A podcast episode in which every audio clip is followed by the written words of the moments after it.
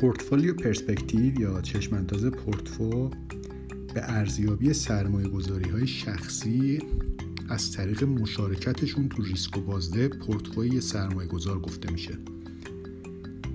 جایگزین چشمانداز پورتفو بررسی ریسک و بازده سرمایه گذاری به صورتی جداگانه و به حالتی ایزوله است. سرمایه گذاری که همه پولش رو روی یه سهم می‌ذارن فکر می‌کنه که بهترین سهم خریده. ولی این سرمایه گذار از چشم انداز پورتفو استفاده نمی‌کنه. و پورتفوش در مقایسه با یه پورتفوی متنوع سازی شده خیلی خیلی ریسکیه تئوری پورتفوی مدرن نتیجه می‌گیره که ریسک اضافه ناشی از نگهداری فقط یک بهابرگ با بازدهی های سرمایه گذاری مورد انتظار بیشتر پاداش نمی‌گیره. برعکس این تنوع بخشیه که به سرمایه گذار اجازه میده ریسک پورتفوشو بدون لزوما کاهش بازده مورد انتظار کم کنه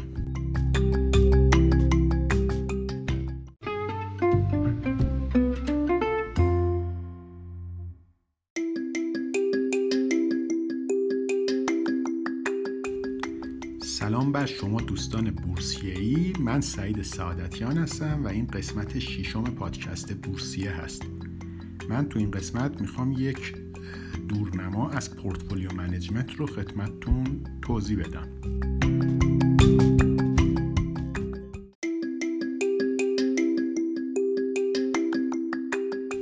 همچنین تو ادامه اون سه قدم اصلی فرایند مدیریت پورتفولیو هم خدمتتون توضیح خواهم داد.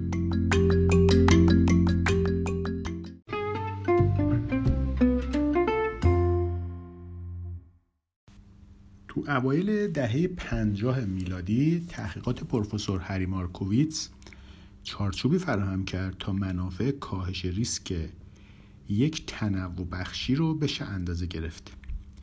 با استفاده از انحراف استاندارد بازدهی ها به عنوان شاخص ریسک بازدهی آقای مارکوویتس بررسی کرد که چطور ترکیب بهابرگ های ریسک دار ریسک و بازده مورد انتظار پورتفولو تغییر میدن. یه نتیجه گیری مهم مدل آقای مارکوویتس اینه که اگه فقط بازدهی های دارایی های ریسکی به طور کامل و مثبت به هم وابسته نباشن ریسک از طریق متنوع سازی دارایی ها کم میشه. تو دهه 60 میلادی یه سری پروفسور دیگه به نام های ترینر، شارپ، موسین و لینتلر به صورت جداگانه کار آقای مارکوویتس رو به چیزی که امروزه به تئوری پورتفوی مدرن یا به صورت مخفف MPT می‌شناسیم توسعه دادن. MPT به بازده‌های مورد انتظار معادلی برای اوراق و پورتفوی می‌رسه که تابعی خطی از ریسک بازار پورتفوی یا اوراق هستند این همون ریسکیه که نمیشه با تنوع بخشی کمش کرد. متنوع سازی پورتفو تو بهترین حالتش وقتی خوب کار می‌کنه که بازارهای سهام به شکل معمولیشون کار می‌کنن. وگرنه وقتی بازار دچار آشفتگی و تنشه کاهش ریسک کمتری فراهم می‌کنه. مثل بحران سرایت اعتباری سال 2008 طی دوره های بحران مالی همبستگی های درون پورتفو تمایل به افزایش دارند به گونه ای که عواید تنوع بخشی رو از بین می‌برند.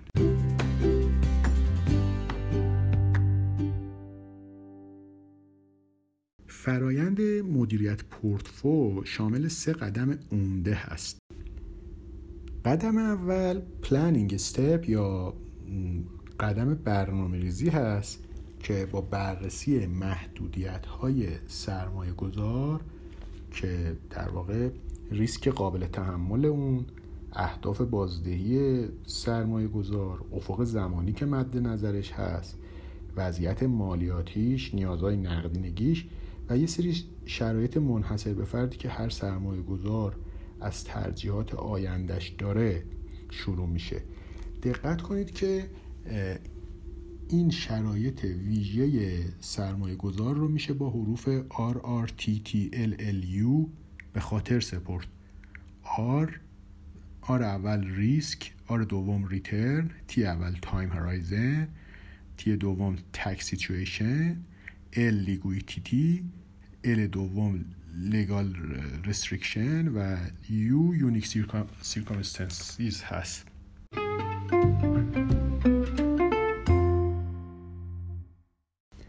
خب از این قدم اول چی در میاد؟ یه در واقع IPS یا بیانیه خط مشی سرمایه گذاری در میاد که جزئیات و محدودیت های سرمایه گذاری سرمایه گذار رو بیان می‌کنه. این بیانیه باید یه معیار هدف مثل بازدهی یه شاخص رو مشخص کنه که موفقیت مدیریت پورتفولیو رو با اون اندازه گیری کرد IPS باید دست کم هر چند سال یه بار و یا هر زمان که اهداف و محدودیت های سرمایه‌گذار تغییر کنه به روزرسانی بشه. قدم دوم execution step یا گام اجراست که شامل یه تحلیل ریسک و بازده از طبقات مختلف دارایی. به منظور تعیین اینه که منابع و پولها چطوری به این دارایی ها اختصاص پیدا کنه. توی یک تحلیل بالا به پایین یا تاپ دان مدیر پورتفو اغلب شرایط حال اقتصادی رو بررسی می‌کنه و متغیرهای کلان اقتصادی مثل جی دی پی، تورم و نرخ‌های بهره رو پیش بینی می‌کنه تا طبقه دارایی که بیشترین جذابیت رو داره مشخص کنه. پورتفوی نتیجه معمولا بین طبقات دارایی مثل نقدینگی، اوراق درآمد ثابت، اوراق عام قابل معامله صندوق های پوشش ریسک یا هج فاندا صندوق های اختصاصی یا پرایوت اکویتی فاندا و املاک و مستقلات در کنار بقیه کالاسان ها و دارایی های فیزیکی واقعی متنوع سازی میشه. خب تحلیل تاپ دان رو گفتم. داخل پرانتز تحلیل باتماپ هم که تحلیل پایین به بالاست. یعنی اینکه مثلا شما یک زمانی میایین داخل بازار سهام سهامی که کمترین پی بی ها رو دارند پیدا می‌کنید و بعد میرید دنبال اینکه این سهم ها توی کدوم طبقات دارایی هستن از کدوم گروه های صنعت هستن.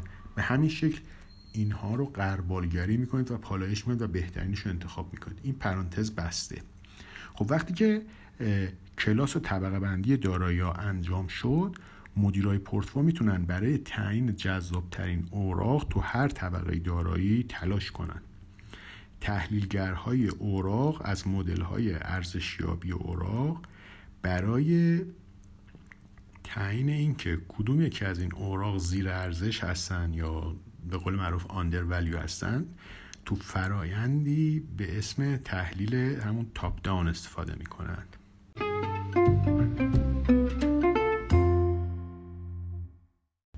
در گام سوم و همون گام آخر که گام بازخورد یا feedback step هست طی زمان چون شرایط سرمایه گذار عوض شده مشخصات ریسک و بازده طبقات دارایی عوض شده و اوزان واقعی دارایی های پورتفو هم با تغییر قیمت دارایی ها عوض شده مدیر پورتفو باید این تغییرها رو پایش کنه و پورتفو رو به صورت دوره‌ای rebalance کنه. خب این ریبالنس یا بازتراز از طریق تنظیم تخصیص های که قبلا به طبقات مختلف دارایی با درصد دلخواه صورت گرفته انجام میشه. مدیر پورتفو باید عملکرد پورتفو هم اندازه گیری کنه و اون رو به نسبت بازدهی پورتفوی بنچمارکی که توی اس قرار داده شده بود ارزیابی کنه.